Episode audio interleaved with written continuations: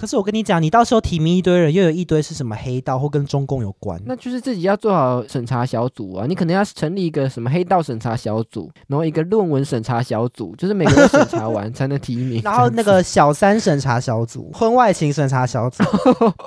哦，你这个很针对啊。我我建议就请黄国昌来作证这些审查小组。哦，那可能你还要先开一个什么违建审查小组。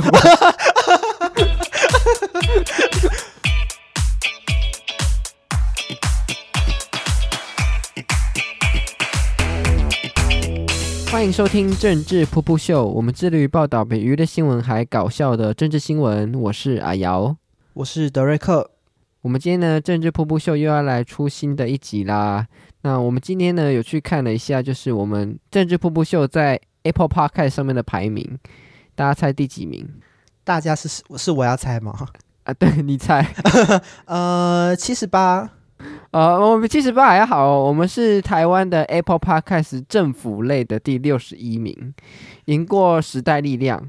还有赢过什么史前文化博物馆之类的？可是什么是政府类啊？因为我们我们也不是政府单位啊。哦，因为因为我想说我们是聊政治，所以我就把我们的节目放在政府类。就这那这样会不会被告？就是佯装成政府 政府机关？没有关系啊，就是一般的那些什么政论节目也会把自己放在政府类啊，所以应该还好了。Oh, OK OK，好好好，我们也算是类政论节目啦。对，类政论节目，因为比如说像第七名是那个下班和你聊。就是黄伟汉的那个节目，好，那我希望我们可以早日超过他。对，希望能够大家帮助我们能够冲到第一名，超过黄伟汉有点难，加油加油！好的，那我们一样要为大家带来本周的台湾政坛热话题。那首先呢，第一则新闻就是我们要看到了近期炒得轰轰烈烈的这个台糖猪肉瘦肉精事件。那副院长郑文灿呢，就在日前跟表示说。其实，呃，市长卢秀燕也曾经说过，这个西布特罗可能是单一的实验室污染事件。那为了要帮助台糖挽回声誉呢，他就想要邀请卢秀燕一起来吃酸菜白肉锅，来力挺台糖。那卢秀燕就表示说，哎，可能是副院长太忙了，所以没有完全追踪到新闻。那台中市的食安处很早就已经排除了实验室污染的可能性，但他认为，既然郑文灿事出善意了，他就会跟副院长来联系，邀请他们到台中来吃火锅。那卢秀燕表示呢，台中的这个锅烤节，应该是火锅跟烤肉节是很有名的。那既然副院长喜欢吃酸菜白肉锅呢，他自己也知道台中有几家很好吃的酸菜白肉锅。然后几年前呢，他也曾经邀请过当时的卫福部长陈时中到台中吃酸菜白肉锅。然后他说陈部长吃的高兴的不得了，所以呢，他也会赶快来跟郑副院长联络，邀请他们来台中吃个酸菜白肉锅。啊，台中有锅烤节哦，这什么节啊？你有听过吗？就是那种观光节吧。但台中确实是有蛮多那种有名的火锅跟烤肉，是吗？台中的火锅是真的蛮好吃的。之前我有去台中随便家吃，就觉得真的那个品质。然后餐厅都很大一间呐、啊，对，而且还有，还有停车场什么的，就是一应俱全。然后没错没错，所以陈部长才会吃的高兴的不得了。酸菜白肉锅，哎，没错，刚好是猪肉嘛，很应景。是。对，以上就是本则新闻。所以这集这个节目，这个这个新闻要聊什么，我都不懂啊。没有，这、就是、很有趣。你看卢秀燕，她就是我我我主要的关注点是卢秀燕遇到这种，就是郑文灿有点想要嘴她，但是她就是可以呃呃有节有度的回应，就给你四两拨千斤这样。哦，是这样子。好，对，是的。好，那我我有点想，我有点好奇，就是这个。瘦肉精事件后来到底是怎么了？就是感觉在立法院专案报告完之后，好像就没有下文了。因为专案报告好像行陈那个行政院长陈建仁就是很坚持说，这个就是那块猪肉受到污染，然后其他的猪肉都没有问题，所以台湾的猪肉应该就是不会有瘦肉精的问题。但是卢秀燕的说法我就比较不知道，他是说什么？我我不知道卢秀燕的说法，我只知道徐巧芯的说法是不可以用删去法。所以就是还是肉可能有问题就对了。对啊，你怎么用删去法删一删就说最有可能的是单一实验室，这样人民食安没有保障。哎，这是徐小新说，不是我说的。哦，好，那所以那因为现在好像时间已经越来越久之后，越来越少政治人物注意这件事情，大家是不是就忘记啦？对啊，大家慢慢就淡忘了。我觉得台湾人真的很很悲哀诶，就是我们就是被我们就是被一些新闻媒体带着跑，然后过一段时间之后话题过了，大家也不在意结论是什么，或者你也很难找到结论是什么。是啊，可是因为现在结论这种事情就也很难说到底有没有一个结果啊，因为就是各说各话，然后到时候僵持在那边吵不下去就没了啊，就是这样子而已。也是啦，对啊，因为你就很难盖棺定论啊。我觉得那就反正卢秀恩现在也还敢吃酸菜白肉锅，那就大家一起去吃吧。对啊，反正现在台湾天气这么冷，大家就一起吃火锅，一起力挺台湾的猪肉喽。好的，那就祝福他也是吃的开心喽。没错，好，我们赶快跳到下一则新闻。下一则新闻呢，是国民党立委他们前往花莲呢举行三天两夜的共事营。那他们会在这个共事营里面一起来加强彼此的这个凝聚力。不过呢，当所有的立委搭上火车前往花莲的时候，却发现，哎，这一趟旅程原本以为是花莲的立委傅昆萁会请客。结果没想到，傅崐萁好像不会请客，竟然是到大家自掏腰包，让所有的立委都感觉非常的傻眼。有些人甚至还想说，那我是不是就干脆回台北不要去了？结果呢，国民党的主席就就派着这个秘书长，带着所有人的住宿费前往花莲，来帮大家把这个账款给结清，才平息了这次的风暴。不过傅崐萁是否认这件事情，他认为说呢，花莲是母系社会，所以这次的共识应该是由他的太太，也就是花莲县长徐榛蔚来请客给大家。那是因为国民党的主席朱立伦坚持要付一半的钱，所以最后是 AA 制，就是徐榛蔚县长出一半，然后朱立伦主席出一半这样子。嗯，首先我的疑问是什么叫做共识营啊？共识营就是代表说呢，他们现在想要凝聚一些共识吧，就可能目前党内还有很多的这个呃不同的意见之类的。可是有需要拉车到花莲吗？就我感，我很像是高中生的格宿露营，哎，就是为什么一直很像是一些学校里的活动啊？其实他们会不会就是想说，大家就选举完很累嘛，所以就一起到花莲来度个假这样子。然后花莲可能媒体也比较少，所以就可以就是做一些比较好玩的事情之类的。但哪有这种共，就很奇怪，到底是招待旅游还是是什么活动？就觉得这个性质很不明。其实有一部分好像是旅游诶，因为傅崐萁还鼓励就是地委们可以携家带眷来参参加，然后还会去前往这个东大门夜市，还有泰鲁阁，还有还可以去太平洋赏金，还可以去七星潭，然后总共有十个景点可以去。就非常就很像救国团活动啊！就是我以为在参加救国团，差不多吧，就是国民党的党团呐，差不多啊。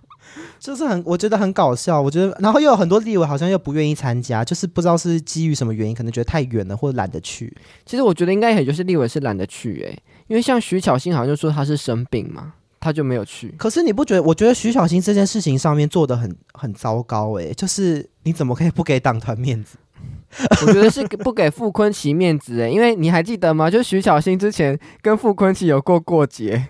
没错没错，那你跟大家补充一下这一则新闻好不好？哦，就是好像我其实有点事情有点忘记了啦，就是好像之前傅坤奇在党内有发生一些争议，然后徐巧芯就把这个争议举报给党中央，希望党中央来处理。结果呢，党中央就把这个报。就是把这件事情爆出来，然后还跟傅坤奇说这件事情是徐巧芯讲的，所以就变成说 傅坤奇就知道是徐巧芯在告密，在当廖北亚，所以他们两个的名字应该就结下了。所以真的是验证了我们。但是因为这次选举完之后，就是徐巧芯也有被问到这件事，就是说他觉得副总召应该不会跟他记仇这样。可是徐巧芯自己会记仇啊，重点不是傅坤奇啊。那你这样不就很没品？人家大人物都不记仇了，你在那边记什么仇啊？哦，这个我就不知道了。你你最好不要惹到徐小新哦。但我总之觉得你人不去有点过分，因为有一些例文是说什么先跑行程，然后晚上再去或什么，就是会尽量迟到早退。但徐小新好像是从头到尾没有到场。对，他就是他就说他身体不舒服，所以从头到尾都没有参加。居然给我称病哎，好生气！而且他虽然说他是生病，但是他在台北还是可以接受媒体的采访哦。没错，因为我就觉得他怎么人好像在台北一直不停的受访，那所以他应该就是真的不想去了。然后人就，但我觉得用生病作为借口，也算是给大家做一个台阶下啦。大家也不要去逼取巧心，就是大家也拿你没办法嘛，也不可能逼你来啊。对啊，不过我这个新闻里面还有看到一个很好笑，就是说朱立伦他带着这个账款去结账啊，但是他好像不是带现金。当然不是带现金啊！你说是扛着一袋新新台币吗？没有，一捆一捆的，就几万而已吧，就带一个包包应该就可以了。不过他带的是黑卡，就是所谓的信用卡里面最高等级的黑卡。不过这个黑卡呢，并不是朱立伦本人的，有一个不分区立委徐宇珍的黑卡，是也是国民党的组发会的主委。对，那他是所谓根基在云林的一个立委，这样子。对，是，然后家里是开工厂的，所以比较有钱，额度比较高。不过他有有钱到能够办黑卡吗？因为我我一开始其实不太知道什么是黑卡，所以我就上网找了一下黑卡的资料，然后发现他的办卡门槛非常的高，诶，好像一个月至少要刷个几十万，跑不掉，诶。没错，因为黑卡就是没有额度上限啊，然后服务比较好，所以相对你也要刷的额度比较高，不然那个服务费也很惊人。可是徐宇珍就是一个名不见经传的立委，可以刷到一张黑卡，我觉得蛮猛的哎、欸。哎、欸，我跟你讲，台湾最多的就是这种隐形富豪，真的、哦，你听都没听过，然后根本家里有钱的要死，就那种中南部很多这种。是哦，哇，真的是大开眼界。没错，没错，对啊，没错，这个立委大家，我们以后有机会再跟大家好好介绍。对，那我真的觉得说朱立伦其实也要好好检讨，就是。他们都不不发给党工年终奖金，就可以让党团的立委们去花莲，就对，然后自己在那边大吃大喝。你说的没错，你说的没错，因为为什么党工没有年终奖金跟开工红包，可是立委却可以在大吃大喝，还 还惜家带眷？这我是党工，我真的是气不过哎、欸！我我那么努力，我为了这个党，这个党烂成这样，我还是继续在赖在这边。然后你你对我是这种态度？对啊，那希望徐宇珍的黑卡能够帮就是朱立伦分担一些消费 哎、欸，因为不是说那个傅傅坤奇可能想要选党主席吗？傅坤奇想要选党主席，就他在跟朱立伦较劲，真的假的？对对对，就有一这个留言就说傅坤奇最近频频的在跟朱立伦较劲跟叫板，就是为了明年年初可以跟朱立伦来竞选党主席。哇！哦，那所以这次朱立伦就是为了要跟傅崐萁尬这个面子，所以才说他们要付一半的钱。对，所以两个人有点小吵架嘛，就说什么 AA 制一人一半，然后又说那应该是党中央付钱，历年都是这样。反正两个人就是为了这种很无聊的小事在那边大吹狗。那我就我就为傅崐萁献上一计，如果你真的想选党主席的话，你就去补发一下给党工的开工红包。哇，毕竟党工都有投票权。那如如果我是党工的话，我绝对支持傅昆萁当主席。当然啦，哎、欸，朱立伦在那边那么抠的要死，吃个尾啊，啰里吧嗦，然后傅昆萁一来就发钱，我当然是支持傅昆萁啊。哦，好，那希望 傅昆萁能够帮助我们的国民党党工们能够获得更好的福利喽。没错没错，祝福傅昆萁顺利当选。好，那乱祝福，但人家也没说要选。对啊，然后在花莲的共识营还有另外一个花边新闻，就是韩总又爆出金句喽。哎，我觉得我们以后干脆每一每一集节目都有一个韩总的金句时间，你觉得怎么样？就是每日一句，每周一句吗？对啊，每周一句，他基本上每周都会爆出一句金句。好的，那本周金句是什么呢？啊，本周的金句呢，就是呃，韩国瑜说，立委的人生有很多个阶段。就像是生旦净末丑，神仙老虎狗。首先我要问你的是，你你觉得神仙老虎狗是什么意思？真真的有这句话吗？我跟你讲，真的有这，这是一句话吗？真的有这句话。生旦净末丑就是中国戏曲里面的五个角色嘛。这个我知道，对对对。对，然后神仙老虎狗好像真的是有这句话，好像是不知道武侠小说里面出来的还是什么？是不是剪刀石头布的意思啊？嗯，有一点类似，就是一。呃，一、嗯、一个治一个这种感觉啊，就是棒打老虎，鸡吃虫。哎，对对对，有点类似这样。所以，请问谁治谁？神仙治老虎是不是？哦，没有，不过韩国瑜他的解释不是这样子解读的，他是说呢、哦、OK OK，神仙老虎果就像是立委的一个人生的阶段，神仙的意思就是说。是立委呢，他们在比如说拜年的时候啊，就很像神仙一样，就是大家会说哦，委员新年快乐，然后跟着他领红包什么什么的，嗯、大家就会非常的开心，他自己就。捧在手掌心上，没错。是那老虎的意思就是说，立委他们要在质询的时候，要对着行政官员大骂一通，就是要像老虎一样，不断的去逼迫对方，战力要很强。是的，那狗的意思就是说，要选举的时候。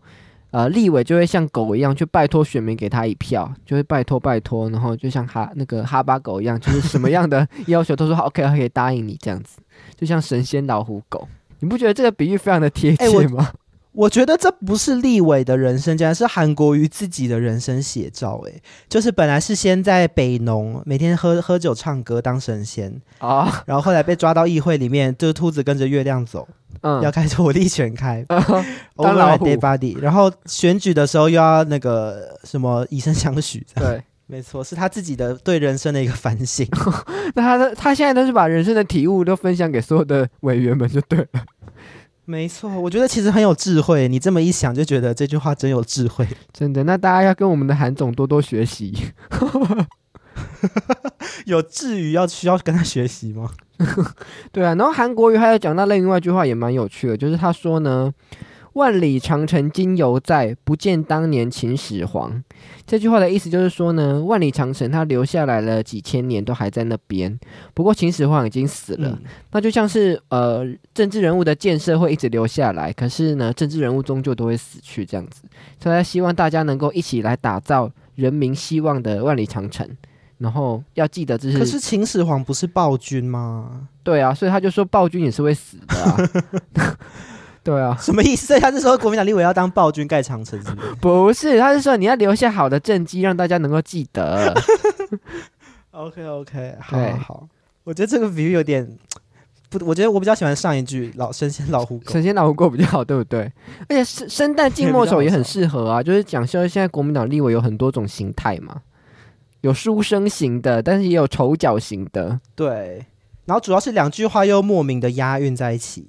那请问谁是书生，谁是丑角？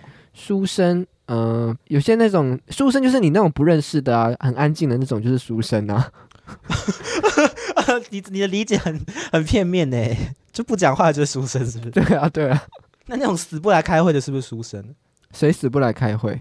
目前还看不出来，但一定会有那种就是死都不来的立委啊，会被列为待观察的那种。哦，那那个那个可能就是丑角吧。哦，那就会变丑角是不是？对，因为他就是来搞笑。我觉得有一个好像蛮符合书生的，就是国民党有一个新科立委叫做牛许庭，牛煦庭就是这一次打败打败郑云鹏的立委牛许庭。没错，他是 LSE 的硕士，然后他本人的感觉是蛮书生的。哎、欸，我原本以为他会是战力很强哦，讲话很吵的人呢，就没有到好像都没有看到他的新闻呢。没错，我觉得他好像有一点想要拿出专业感呢。哦。啊，生我想到一个了，那，那个国民党这次有一个不分区是黄昭顺的女儿，黄昭顺的女儿好像姓陈，她是一个妇产妇产科医师，我不知道她叫什么名字，但她感觉蛮专业的，她很爱录一些那个她的 V 那个 Vlog 在在那个她的 Instagram 上面。是哦，好看吗？嗯，就是她会说什么啊，等一下要假动要抗议了，好害怕哦，希望不要打架这样子。这也太脑媚了吧！这有什么好破？陈金辉啦，陈金辉医师，他就说什么好害怕，还好有我的。他跟那个什么是好像是好朋友，张家俊啊，张家俊呢？对，然后他们就会一起说，我们一起上台。等一下，我我举牌子这样。我的天哪！然后他还录了一个影片，是他到处找人募他的那个联署，他就到处说，可以帮我签个名吗？这样。拿这个板子在到处找人签名，我觉得很可爱啊、哦！希望他好，那 接下来就看他表现喽。希望他能够之后有一天能够登上我们的娱乐新闻。没错，希望他加油。那下一则新闻呢，就是二零二四年的选战虽然才刚刚结束，但有很多人已经摩拳擦掌。磨刀霍霍，准备要投下二零二六年的县市长选举了。没错，那这次呢，大家比较关注的一些选区呢，就是现任的市长已经任期届满，准备要换届的地方。那其中就包含了民进党的大本营高雄市。那高雄市长陈其迈因为已经两任任满了，所以在二零二六年就必须要卸任，所以大家纷纷就开始卡位民进党的党内初选。那特别是这次高雄的八席立委都是。民进党嘛，所以就有很多有很有实力的人都很想要投入这一次的选战。对，那首先第一个开枪的这个人呢，就是林岱樺。那林立委林岱樺呢，是高雄的一个立委，是他呢抢先在一个参会里面就说他要出来参选高雄市长。那其他人已经被点名，但目前还没有人表态，就大家都还在观望。但是呢，在立法院的时候，在媒体采访另外一个潜在候选人民进党许志杰的时候，许志杰就说他目前觉得不排除，但他觉得选举要看的是缘分，所以暂时还没有要表态。那这时候呢，也想要参选高雄的国民党立委柯志恩就跳出来为林黛华加油，然后就说他觉得不管是国民党还是民进党，女性都比男性更加勇敢。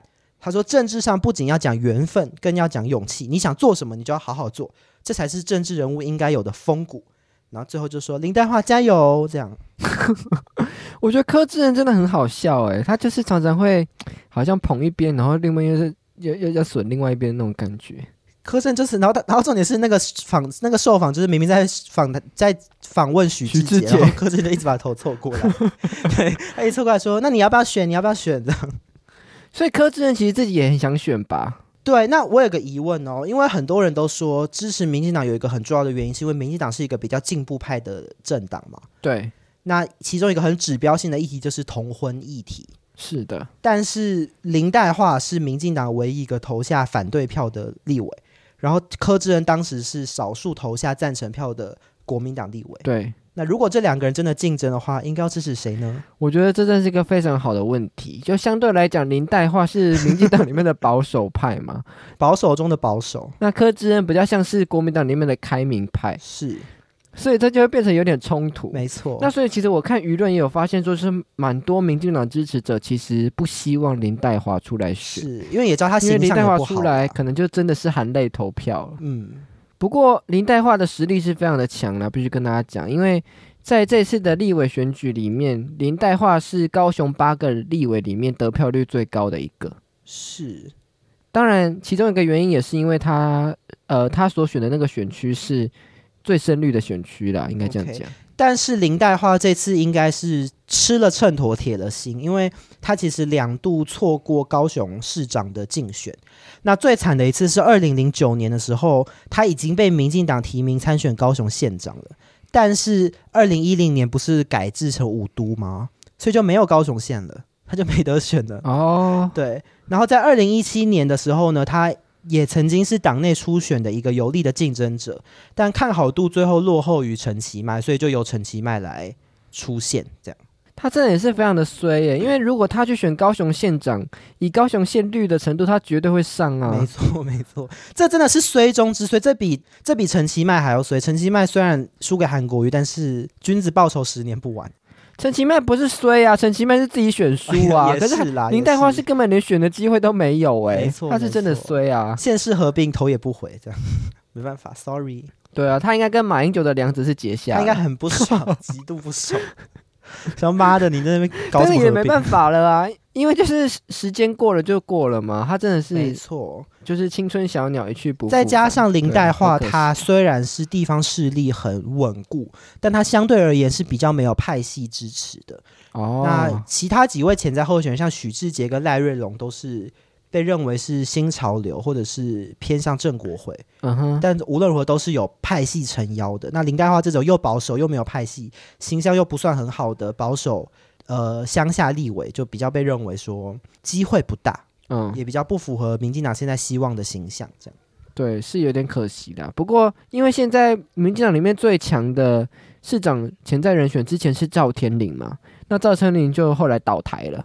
所以现在就是看谁能够有出来，有机会能够出来争这一把。哎、欸，我前几天看到赵天林好像发 threads，就说他的那个论文抄袭案已经还他一个公道了，就是学校已经确认他的论文没有涉及抄袭。是的，但我就很想留言问他说：“可是你的重点又不是论文抄不抄袭，你是不是搞错重点？”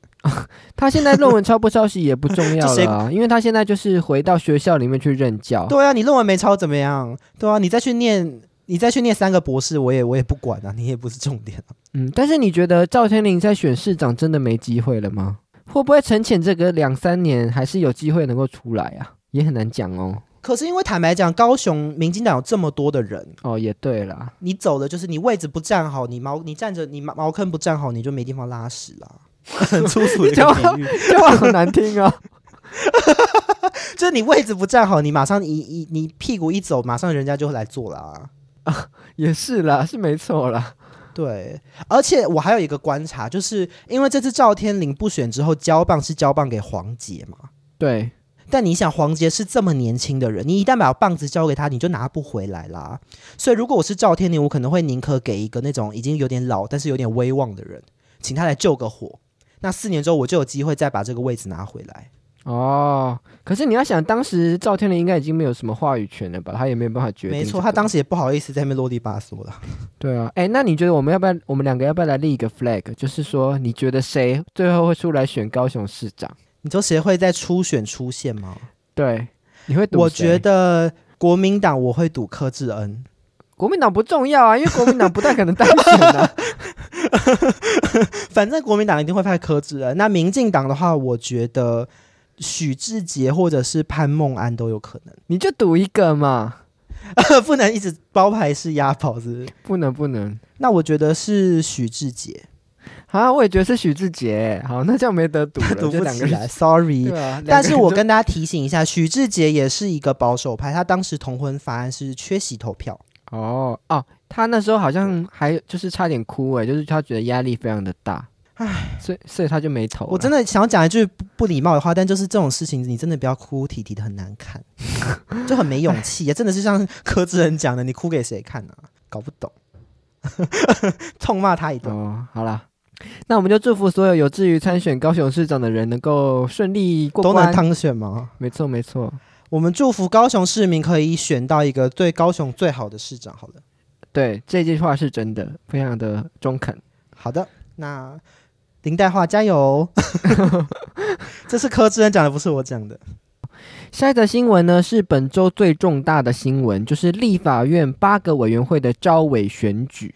那招委选举前呢，可以说是这个暗潮汹涌、风雨欲来这种感觉，因为国民党在刚刚前面讲的这个党团共识里面去决定说，他们要在八个委员会里面让一席招委给民众党。只是这个消息放出来之后呢，国民党内部就整个炸锅了，炸锅是中国用语吗？好像是哦，好，那就是 这整个国民党内部就是吵翻天，就是他们觉得说，为什么国民党作为一个大党，需要礼让一个招委给民众党？包括像国民党立委赖世宝就觉得说，他不不会支持民众党的人，他会支持自己的自己党的候选人罗明才，是。那徐巧芯也表态说，他不想要支持民众党的人，他希望离任的这个委员会不是在他自己的委员会这样子。那于是，在这样吵吵闹闹的结果之后呢，最后投票结果出来就是，呃，国民党呢完全没有礼让给民众党，就是所以所有的招委结果就是民进党一席，然后国民党一席。不过呢，民众党虽然没有被礼让，但是民众党的八个立委还是全部都把票投给了国民党的招委人选。所以变成是国民党的招委全部都是以最高票来当选。这个新闻我有各种的疑问，怎么说？就是我我看这个新闻看下来，就是觉得感觉是国民党一直想要送一席立委给民众党，然后民众党好像一直很不想拿，然后吵了吵了一下之后，又发现说哦，那民众党决定要都支持国民党的候选人，就是很莫名其妙的一个推推拉的一个过程。你觉得民众党没有很想拿哦？好像是哎、欸，这样讲，民众党一直摆一个态出来，就说什么我们不会跟你交换，你要给我们就给，但我们也没有要，就是觉得很奇怪的一个态度。好像是真的哎、欸，对，因为你如果要的话，你就稍微积极一点的争取嘛，因为现在确实就是三党不过半，你要拿一席招委，再加上国民党又频频示出善意，你真的要有一席的合作空间，我觉得完全有啊，但是不知道为什么。民进党一直露出一个就是爱要不要，然后好像是国民党自己就是热脸贴人家冷屁股，就傅坤主要是傅傅崐萁啦，自己热脸贴人家冷屁股，然后底下立委又吵吵闹个不休，不想死不想让这样。可是国民党。国民党的党团内部的立委是好像蛮多人反对的，虽然做共事营的时候大家有决定说要支持，可是对，好像没去的人就意见最多，因为反对的人都没有去共事营啊。对啊，徐小新，哎、欸，我觉得徐小新你真的是你自己不去，然后你事后又在那边啰里吧嗦。对啊，哎、欸，赖世宝好像也没去，还是还是只去一天的样子，就是他也是没有全程参加，然后在那边发表意见。对，但徐巧芯在选举前一天晚上上政论节目的时候是说。他的内部消息是应该会让交通委员会这一席，但后来也没让，反正怪不怪？各种消息都有啊，有的说是要让黄国昌，有的说是要黄珊珊，有的说是是让给交通的林国成，对，然后有又有人说可能是外交国防，因为马文君的形象太差。对，结果到最后的结果就是什么都没让。对啊，就很搞笑啊，让人家有点看不懂。然后，然后这一次的司法法制委员会的招委，这位吴宗宪检察官，我们介绍过的这个吴宗宪局长。吴宗宪博士是吴宗宪硕士，他是新科立委，为什么会让新科立委当招委啊？这个事情好像也没有什么不行诶、欸。因为他很，因为他是念法律的硕士啊，所以他很懂法律啊，所以应该还是可以当 招委吧。但是这个 他议事规则只要都全部背起来就可以了、啊。这个委员会怪的点是在于，因为各党的总招都在这个委员会，所以当时国民党很反对礼让黄国昌，就是说，那你如果礼让黄国昌，让黄国昌坐在招委的位置，那傅昆萁坐在台下不就会很尴尬？因为就是好像是矮人一截。哦，那你问题是你给吴宗宪，那不是一样吗？你你让给一个新科立委，那你也矮人家一截啊？还好啊，就是总召们都不要当嘛，就是党团干部都不要当，那我们就让一个，呃、就最后好像就只剩他可以当而已，所以就让他当吧，可能是这样，对吧、啊？那我觉得他也算很，而且能够能够真的在司法法制有专业的立委，其实我觉得数量好像也不多哎、欸。像吴宗宪可能因为他是念法律的，就是有这个相关背景，还是蛮好的。对啊。对，那这个花边新闻呢，还包含了这一次的招委选举，果不其然又有立委突袭了。那这位突袭的立委呢，是民众党的陈昭资，不，不是，不是，是 你看错了，是，民进党的刘建国。哦，民进党刘建国呢，一投完票之后就直言说啊，我混起啊。然后后来就发现呢，他不小心把票盖给自己。这次不是什么手印盖刀，这次就是真的是往自己的名字上面盖了一下。对。那引发了讨论，那他他是表示他有连忙跟这个应该要投的这一位黄秀芳道歉，但是党团的干事长吴思老师表示，党内是有相关的内规，那会按照相关规定来予以停权处分，来捍卫党团的纪律。那这个新闻还有一个很搞笑的地方，就是坐在台上的是国民党的王玉敏，王玉敏，然后当议事人员念出刘建国一票的时候，王玉敏就。偷笑了一下，很贱的一个笑，就是看人家笑话的那种笑。我觉得立委们好像要每个人都能够投到对的票，这真的是很难的事情哎。为什么总是会有人？对，我有点纳闷呢，这件事有这么难吗？你盖章有这么难吗？对啊，他到底是是不是因为开会时间太早？还没睡醒，还是他真的可能跟黄秀芳有过节？这也很难讲。就是所有你看，所有投错票之后都会说，你看他是不是其实是故意的？对啊，因为怎么会投给自己？这太太夸张了啊！可是你就没必要啊！你你为你你你给我为了一个改变不了结果的投票，就是干嘛？如果能够改变结果，那就更惨了吧？如果你害民进党就丢掉一个招委，那不就事情更大条吗？那不如就趁这个没不会有什么事情的时候，就是搞一个搞一个状况。就发个小脾气是不是？对啊，也有可能，因为刘建国他应该是当过很多届的招委，他可能这一届没当，他觉得有点不爽吧，错也是有可能。可是如果你要不爽，那你就直接讲说，我就是不爽，所以不想投啊。你干嘛又说什么啊？我很气啊，我投错了，已经道歉了，开始 好好笑啊。加油啦，好不好？上紧发条。对，希望大家能够好好的投对票。不过这次招委选举的结果就是，民众党全部都可以国民党嘛。那民进党的立委们全部就是骂翻了，是就是说民众党现在就是当小蓝呐、啊，就是国民党的侧翼啊，什么什么的。那就是把民政党骂得很难听就对了。对不过我觉得希望能够平反，帮民众党就是稍微平反一下，就是大家不要忘记了，就是在上一届立法院的时候。民众党也曾经跟民进党合作，就是白的票全部都投给绿的那边，然后帮助民进党可以两席招委通包。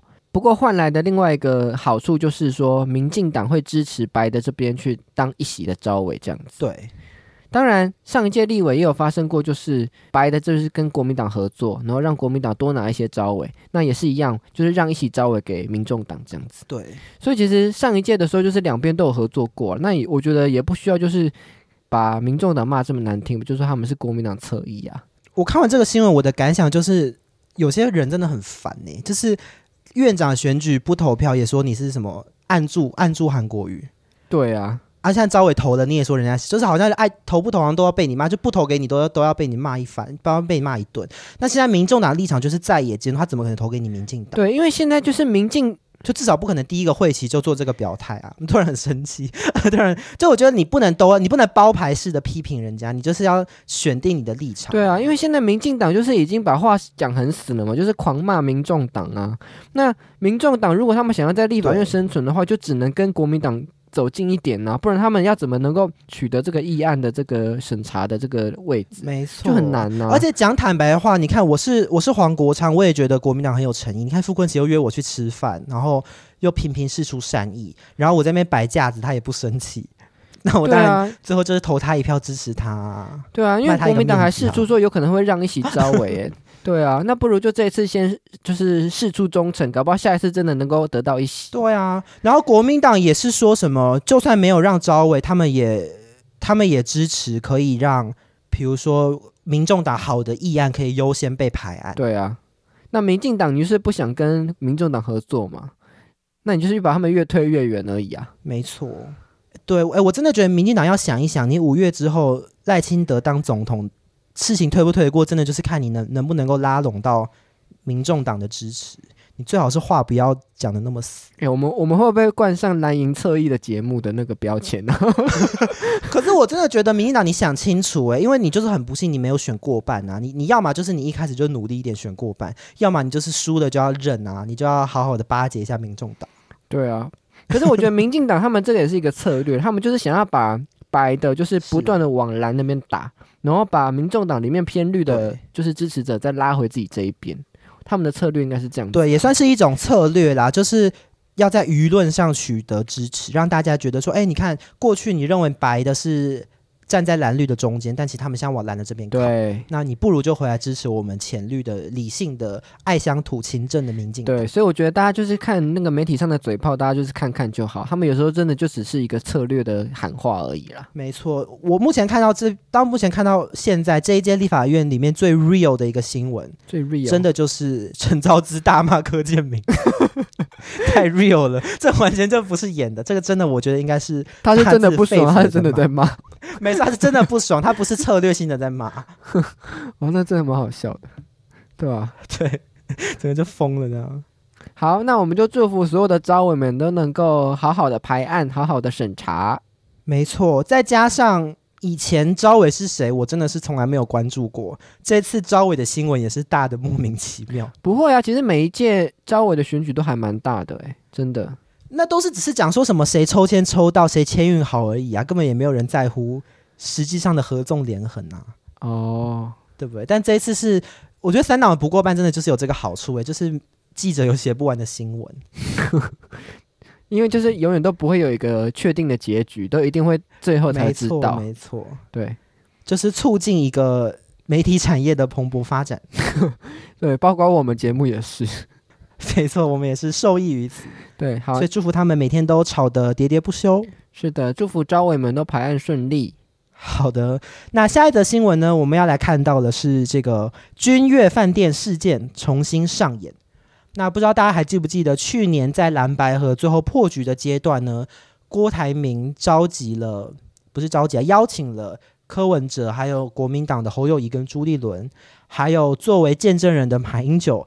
一起到君悦饭店的这个大厅去举办一个会谈，那这个会谈最后是无疾而终啦，就是最后没有，最后不是无疾而终啊，最后是在大家的这个簇拥以及 以及高声的关互相叫骂声，对啊，没错没错，就是有人林涛叫骂，然后谁那个黄世修说什么假民调啊，朱立伦说你不要抹黑我的民调，然后媒体快门狂按，就咔嚓咔嚓之声中就是离开了。是的，总之就是留下了一片惨淡。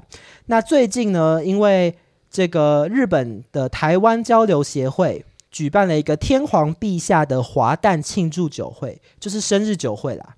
然后呢，邀请了包含总统蔡英文、副总统赖清德、立法院长韩国瑜、国民党主席朱立伦以及民众党主席柯文哲等大咖。应邀与会，也等于说这一次是继上次的军乐会谈之后，柯文哲跟朱立伦首次的再度聚首于这个地方。那不过比较尴尬的是，两个人在媒体有拍到的整个期间是完全没有任何的交集，似乎有一点尴尬。首先呢，这听起来就是一个天皇的生日 party，但是天王本人没有来。当然没有来，他怎么可能来？他那每个国家都要帮他办一场哎、欸、啊！那这天皇很有面子哎，就是你看台湾连总统都去了哎，结果天皇本人没有参加。好哎，坦白讲，我觉得台湾去的这个格局真的很很 level 很高哎，就是、就是所有重要的政党的最重要的人都去了。对啊，三大党主席都去了啊，只有时代力量没去吧？没错，然后现任总统也去了，然后立法院长也去了。是的，台日关系真的是蛮好的，因为韩国瑜他自己在致辞的时候，他也引述赖清德说，台湾对日本的好感有百分之七十六，而日本对台湾的好感更是有百分之七十七，所以他认为双方有这么好的感情联系，跟这么深度的信任，是大家应该要继续维护下去的。是的，就韩国瑜好像算是一个。喜欢结交朋友的人，因为我不知道大家记不记得前几年吗？是不是周习伟，国民党的前台北市长周习伟又跑去抗议日本还是什么的？真的哦？对，就是国民党里面有一派是反日的嘛？对，觉得应该要亲中、亲中反日这样。对对，那韩国瑜感觉是很喜欢交朋友，就是不管是谁的场子，他都可以把他炒得很热，跟把面子做得很足。哦，对，所以我觉得这个。花边新闻也算是反映出了台湾的一些政治现况。是，那希望这个柯文哲跟朱立伦他们在君悦饭店里面，不知道有没有触景生情，就是说，如果当时他们做了不一样的决定，也许现在就会有不一样的结果。但是，一切都太……我觉得没有人后悔耶，因为蓝白没有和，大家都是赢家。朱立伦继续当党主席，柯文哲继续说自己是年轻人最支持的总统候选人。就唯一输家应该是侯友谊，但侯友谊带着选举补助款回新北市也不算输。哇，他赚很多哦。没错，唯一的输家可能是郭台铭吗？对，郭台铭个人是真的最输的一个人，因为他他那次军乐结束之后，就再也没有人关注他了。但反正他是有钱人呐、啊，他有那么有钱了，我对一点小挫折那算不了什么。他真的是在政治上连多多次挫败，他应该心里应该。你觉得他还会？我觉得他应该要去跟韩国瑜学一下哎、欸，韩国瑜怎么感觉都轻轻松松就可以一直有有位有位置坐啊？哦，这也是有道理耶、欸。没错，可是因为韩国瑜他保持的是忠诚啊，他永远对国民党很忠诚啊。你说你觉得郭台铭问题出在他太不忠诚了，是不是？对啊，他就是一下想跟国民党好，一下又跟他国民党闹翻呢。可是因为他就是大老板啊，大老板就是去哪都想当老板啊。那我觉得郭台铭要跟韩国瑜学习一下如何保持一个柔软的身段。哦，这倒是，这倒是。我觉得赖清德可能也要学一下，因为你现在国会是没有过半的。我再提醒你一下，怕你忘记，怕你沉浸在当选的喜悦里。赖清德最近根本都没讲话，你干嘛跟他喊话？这个？哎，因为我个人就也有点不懂，哎，为什么你是一个后任的候选人，可是后任的总统，可是你都很没有媒体画面呢？你不是应该就要开始慢慢的？出来，然后对很多事情有意见跟磨磨刀霍霍吗？可是我觉得他还是要保持一个尊重的态度，因为他现在毕竟是副总统，你还是有总统在前面，所以你不能就是抢尽总统的风采啊。那你要当总统的话，你你五月就能够当了吗？也是啦，但因为我就很害怕赖清德会变成跟蔡英文一样，就是连续很久不受访的那种候选人的那种总统。这倒是真的，会不会他到最后？也躲在总统府里面都不出来。那我、嗯、但因为这次国会没有过半，我觉得他应应该是很难躲得起来。他会一直被徐巧芯敲门。徐巧芯、傅坤，你全部轮番去敲门，叫他出来。这倒是真的，对啊。是的，那我们就祝福台日关系持续升温，以及祝天皇生日快乐，生日快乐。好莫？好莫名其妙的祝福。但是他的生日餐会，大家别忘了。对，没错。下一则新闻呢，是民众党主席柯文哲，他在节目里面爆料说呢，他接下来有一个新的计划，就是他想要在民众党得票率比较高的地方开设小草咖啡厅。那预预计的地点会在新北市的林口。台中市的北屯以及高雄市的左营，那这个小草咖啡厅呢，预计除了供应咖啡跟饮料之外呢，也会预计要供应热食，那包括了全自动的泡面机，也就是说你只要投钱进去呢，泡面就会跑出来。然后就可以灌热水，然后泡面直接帮你泡好，你就可以直接吃。那这个咖啡厅要干嘛呢？就是一来是可以当做它的地方的据点，二来就是他自己下乡去各个地方的时候，也可以在这边作为一个与支持者见面的地方。不过我觉得比较怪异的就是说，为什么咖啡厅会有泡面机？我觉得柯文哲平常应该很少去咖啡厅，诶，他可能对于文青咖啡厅不是很理解。他可能只知道年轻人喜欢去咖啡厅，但他不知道年轻人喜欢在咖啡厅吃什么。他会不会从来没去过咖啡厅呢？因 为咖啡厅就是他应该觉得很浪费时间呢，就是坐在那边浪费时间。以他这个工作狂的人是不可能坐在咖啡厅里面的。没错，他就觉得浪费，又又贵又吃不饱，然后又浪费时间。他会不会是看到 IG 影片，很多人在发那个泡面的影片啊？诶，可是他不会用 IG 啊，那不合理。可是一定他一定知道年轻人喜欢去咖啡厅吧？他这个咖啡厅叫小草咖啡厅，就是为了要吸引小草啊。那怎么会有想到泡面机这个 idea？就是我只能说柯文哲可能想象力比较匮乏，他可能对于咖啡厅美食不甚理解。是，那我就在这边建议一下柯，在这边这边建议一下柯文哲呢，我觉得你的小草咖啡厅也可以卖一些松饼之类的，也不错，比较适合吧？哪有人咖啡厅在卖泡面机的？卖泡面机就是他就觉得松饼吃不饱啊。他就觉得松饼就是摆着好看，吃不饱啊！泡面就是大家喝一喝，又有汤，又有汤，然后又全自动。哦，他想要支持的是一个科学化的这个生产流程就对了。没错，没错，泡那个松饼听起来就很不科学，这倒是真的。对对，那我也建议他，如果想要吃饱的话，其实现在有很多咖啡厅也会卖一些简餐，可以考虑。那针对二零二六年的地方大选布局呢，柯文哲其实也有一些表态了。他的这个表态呢，就是他提出了一个计划，叫做“勇敢提名 N 加一”。N 是什么意思？N 就是现任的席次。所以如果目前民众党的这个区域有一席，下次就提两席。那没有区域的地，没有议员的区域就提零加一，就提一席。所以就等于每个选区最后都至少会有一席。透过以战来练兵。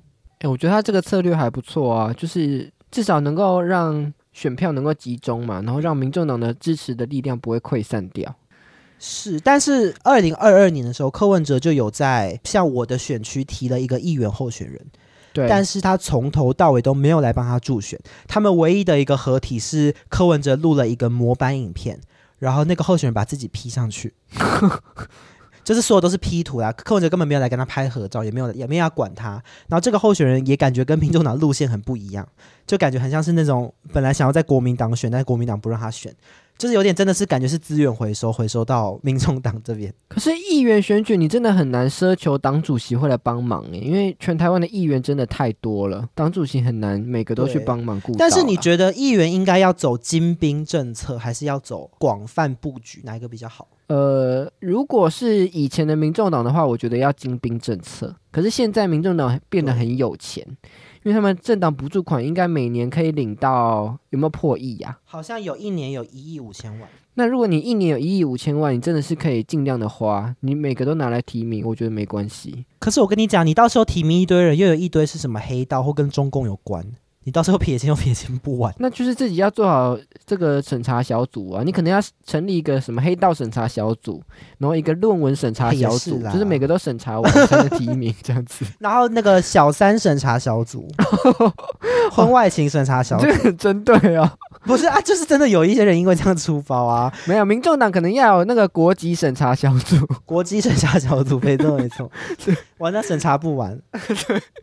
我我建议就请黄国昌来坐镇这些审查小组，没有人敢跟黄国昌喊口。哦，那可能你还要先开一个那个什么违建审查小组哦。那我跟你讲，那党主席自己都通不过这审查，那这这你这个 你这全全部都是行不通啊，太严格了。没有，这次还是要认真审查啦，不然你自己不审查，还不是让那个其他党来帮你审查？那结果不是？也确实，我觉得与其送武器给别人，不如你自己就是。展现出一个我们政党对自己很严格的一个形象，大家也会比较乐见。对了，好好笑啊！那就 祝福柯文哲的咖啡厅能够营运顺利喽。祝福柯文哲的一个咖啡、三个咖啡厅跟五个审查小组都能够顺利运作喽。没错，祝福他们加油。好的，那下一则新闻呢，要让大家看一下，有点好久不见 （long time no see） 的这个政党时代力量。那时代力量自从在这一次的一月的选举可以说是惨败收场之后呢，举行了首次的决策委员会，并且在决策委员会中选出了新任的党主席。那这一位新任当选的党主席，大家并不陌生，就是选前的党主席王婉玉啊。所以选来选去又还是王婉玉就对了，根本没，错，就是王婉玉当党主席，然后败选，然后辞职，然后先留任代理，等到新的党主席选上。选出来，然后这次他又在当选，所以从头到尾都没变啊，还是他、啊、没变，没错没错，对。但这一次的选举就展现出了一个时代力量跟过去比较亲近黄国昌的势力切割的一个形象嘛，哦，就代表黄国昌这条路确实是走不通，因为黄国昌自己都已经走了。对，那不如就让王婉玉这个路线来试试看。那王婉玉也表示呢，在这个关键时刻来担任主席，他觉得责任很重大。那他自己认为台湾是很需要时代力量的，否则有很多很多元的声音是没有办法呈现出来的。哎、欸，其实我有点不懂了，因为其实时代力量选举前他们就已经是往往于路线了啊，那现在又是王婉諭路线，那哪有差啊？不就一样？我觉得有差，因为选前是王婉諭路线，但没有主动跟黄国昌闹翻，没有主动跟黄国昌闹翻哦。哦，对啊，是等黄国昌走了之后，他们才开始开骂啊。他们现在已经跟黄国昌闹翻了。啊，那他那他们接下来就要一直骂黄国昌吗？那也不合理，啊，就要一直走王婉玉路线，就是以前可能是一半一半。你看，像陈娇华，他就是比较被认为是亲黄国昌的嘛。可是时代力量的重点根本就不在黄国昌了吧？现在重点就是你到底跟绿营要有什么关系，跟蓝营什么关系呀，啊？对，但是有点怪，就是给他们一个机会，让你把你的路线讲清楚。我觉得是这个感觉。就你之前因为很多黄国昌的影响，你没办法，你处处掣肘。但这次我就给你个机会，你就好好把你的理念讲清楚。哦，好，对，那我们就希望时代力量能够加油喽。没错，但王婉玉这个，我觉得有一个蛮感人的地方是，他在败选之后啊，他就做了一件事，就是他就缴了终身党费，变成时代力量的终身党员。他本来不是终身，他本来只是一般党员，就每年缴党费的，但他后来就一次缴了一笔终身。党费这样，就我觉得对于王婉玉这种政治素人来说，愿意在这个时候留下来，我觉得算是需要决心吗？因为如果是我，可能就回家了。这有很感人吗？因为他是党主席耶，可是他大可以拍拍屁股走人呐、啊，然后这说什么都是黄国昌在扯我后腿、啊。可是他现在是最有机会当选党主席的人，而他真的也当选了啊，他干嘛走？他应该不会？问题是你这个政党就是个没有补助款的、很穷的。即将完蛋的政党，我干嘛在那边跟你传？哦，你说他接下来有可能会重蹈朱立伦的覆辙，就是什么党工的钱都发不出来，然后最后要自掏腰包。没错，他他已经是在准备要自掏腰包了。啊、哦哦，那真的是很辛苦哎。好，那这蛮感人的，这样讲是蛮感人的，对对吧？你现在想想，觉得其实感人。啊、好的，那接下来紧接着就要进行我们的闲聊环节。是的，那这个环节的目的呢，是为了带领大家认识这一届的立法委员。那本周我们要闲聊的话题就是这位先生，你到底什么时候要退休呢？我们要聊一聊一些当了很久，有点太久，实在已经太久，你怎么还不走的这些立委。对，那你会讲，你会想到当最久的立委是谁呢？嗯，我心里有两个名单，一个是柯建明，一个是赖世宝。哦，这两个都有点太久了。那你要不要介绍一下柯建明是当了多久？是柯建铭呢，他真的很了不起哦。他是第二届就开始当，现在已经是第十一届了，也就是他已经连续当了十届。他从一九九三年就开始当立委，然后更厉害的是，他也当了非常久的党团总召。他从二零零八年马英九时代一路当到了蔡英文时代，然后现在进入三党不过半的新时代，总召还是他，换都换不掉。哎，一九九三年开始当立委，现在已经超过三十年了，哎。好可怕啊！没错，就是就是那一年出生的人，现在可能都成家立业生小孩，然后他还在当立委，这都是真的哎，是吧？那大家可能会想说，哎，柯建铭感觉形象也不是很好，为什么可以一直当选立委呢？因为他主要靠的其实是当不分区立委，他在二零零八年跟二零一二年都是靠着当不分区立委进入到立法院，但是因为民进党内部有一个内规，是你不能够连任超过一次。所以他只好就心不甘情不愿的在二零一六年呢，当年民进党的局势大好嘛，当年就幸运的在新竹市选上了立委。对，但是二零二零年他可能也感受到说，哎，区域连任有点危险，所以他又马上躲回了不分区名单。然后二零二零年、二零二四年都是透过不分区回到国会里面。是，所以因为柯建明他在当部分区立委以前，他本来就是新竹市那边选出来的立委，所以他二零一六就回过新竹市，只是之后他又回到部分区。那如果柯建明只部分区只能当两届的话，这一届有可能就是柯建明的最后一届立委。没错，但是我觉得修改内规也不是什么想象不到的事。哦，这也是很难讲。不过因为柯建明现在的年纪真的已经有点大，他已经他已经七十几岁了。七十几，但是你有没有觉得他这个人就是还是很蛙跳跳啊？是啊，是看起来是蛮健康的啦。对，就是感觉精神可以跟黄国昌这边你一来你你一言我一语。对，不过因为人类的年龄还是以到了一定的程度，就是会比较老，然后反应比较慢嘛，所以我觉得柯建明这一届应该就是真的最后一届了。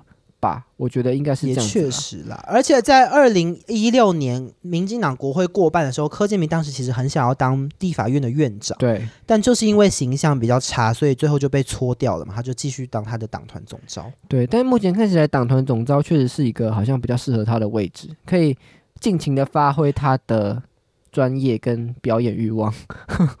也确实啦，再加上他这个人感觉就很喜欢跟人家瞧事情。对啊，那。在我的印象中呢，有一个立委也当非常非常的久了，就是国民党的立委罗明才。是他的背景是这样，就是他在一九九一年的时候，他才二十四岁就当选了国大代表，然后一九九九年的时候就任立法委员。他那时候应该是第四届立委开始当吧，然后一路当到现在。不过罗明才比较厉害的是，就是他每一届都是区域立委选出来的，他没有一届是不分区，就是靠的是硬实力。对，然后他的大本营呢，就是在呃新店、深坑、石定、平林这一带。那为什么他的大本营在这边呢？这需要讲到一个比较争议性的人物，就是他的爸爸罗福柱。罗福柱是谁呢？罗福柱他是台湾三大黑社会之一天道盟的创办人。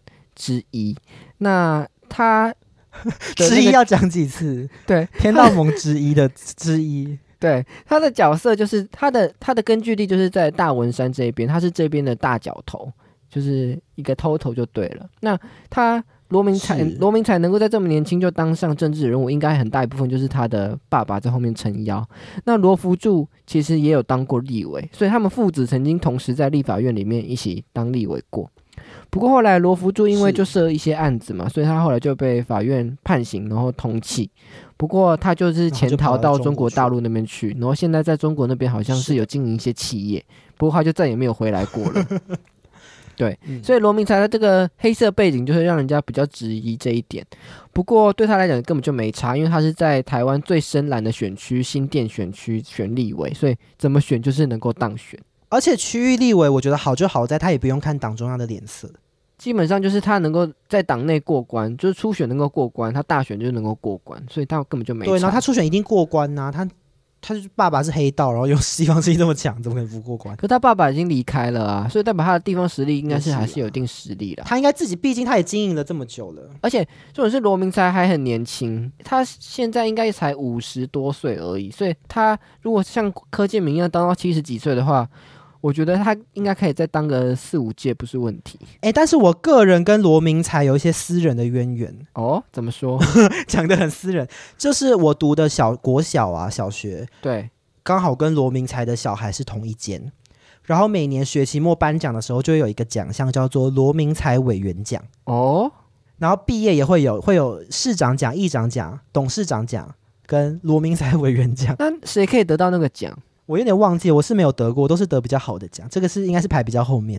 哎，罗明才委员排比较后面吗？罗明才应该要说不行，不行，是排在局长后面呢、啊。前面他不会、啊、怎么可能？你就是委员，你就是自己开办的一个奖。但是呢，因为像市长讲的礼物就是全全市都是一样的嘛。对。但是罗明才委员奖就是罗明才会亲自准备礼物，所以我印象中好像都是送比较好。哦。因为我当年拿的那个什么局长奖嘛，就是拿什么字典啊，国语字典。对，那我就觉得烂死了。那他那个礼物就好很多啊。对啦，这倒是真的，所以是略带羡慕。跟你从小到大每年就会一直听到罗明才委员讲，什么几年几班谁谁谁，就对这个名字很耳熟。哎、欸，这完全是一个超强的政治行销。哎，你就是一直让自己的名字曝光在小朋友的耳朵里面。啊、而且你知道那个司仪就要一直念啊，罗明才委员讲，罗明才委员讲，然后大家就不知不觉觉得罗明才很有贡献，这样子很关心教育。没错，然后你又愿意捐钱给学校，学校也很乐意让你冠名赞助一个奖啊！哇，那他真的是彻彻头彻尾的地头蛇了。我觉得新店的居民可能就是要继续看罗明才，可能要看到再个二十年左右吧。我觉得徐巧芯也可以去成立一个巧芯委员奖，去赞助可能松山高中，这样也是一个不错累积地方实力的方式。OK，那以上呢就是本周的新闻以及政坛热话题。是的，那感谢大家的收听。如果你喜欢我们的节目的话呢，可以给我们五星好评，也可以订阅我们的节目以及我们的 Instagram 还有 Thread 账号“政治普普秀”。那以上就是本周新闻，我们下周再见，拜拜，拜拜。罗福柱是谁呢？罗福柱是台湾三大黑社会天道盟的。成员的创立者 罗罗福柱是，等一下我讲这个，你很怕被砍断脚筋是不是？对，罗福柱已经跑入到大中国大陆了，他不会再来了。可是天道盟还在啊，哦，也是啦。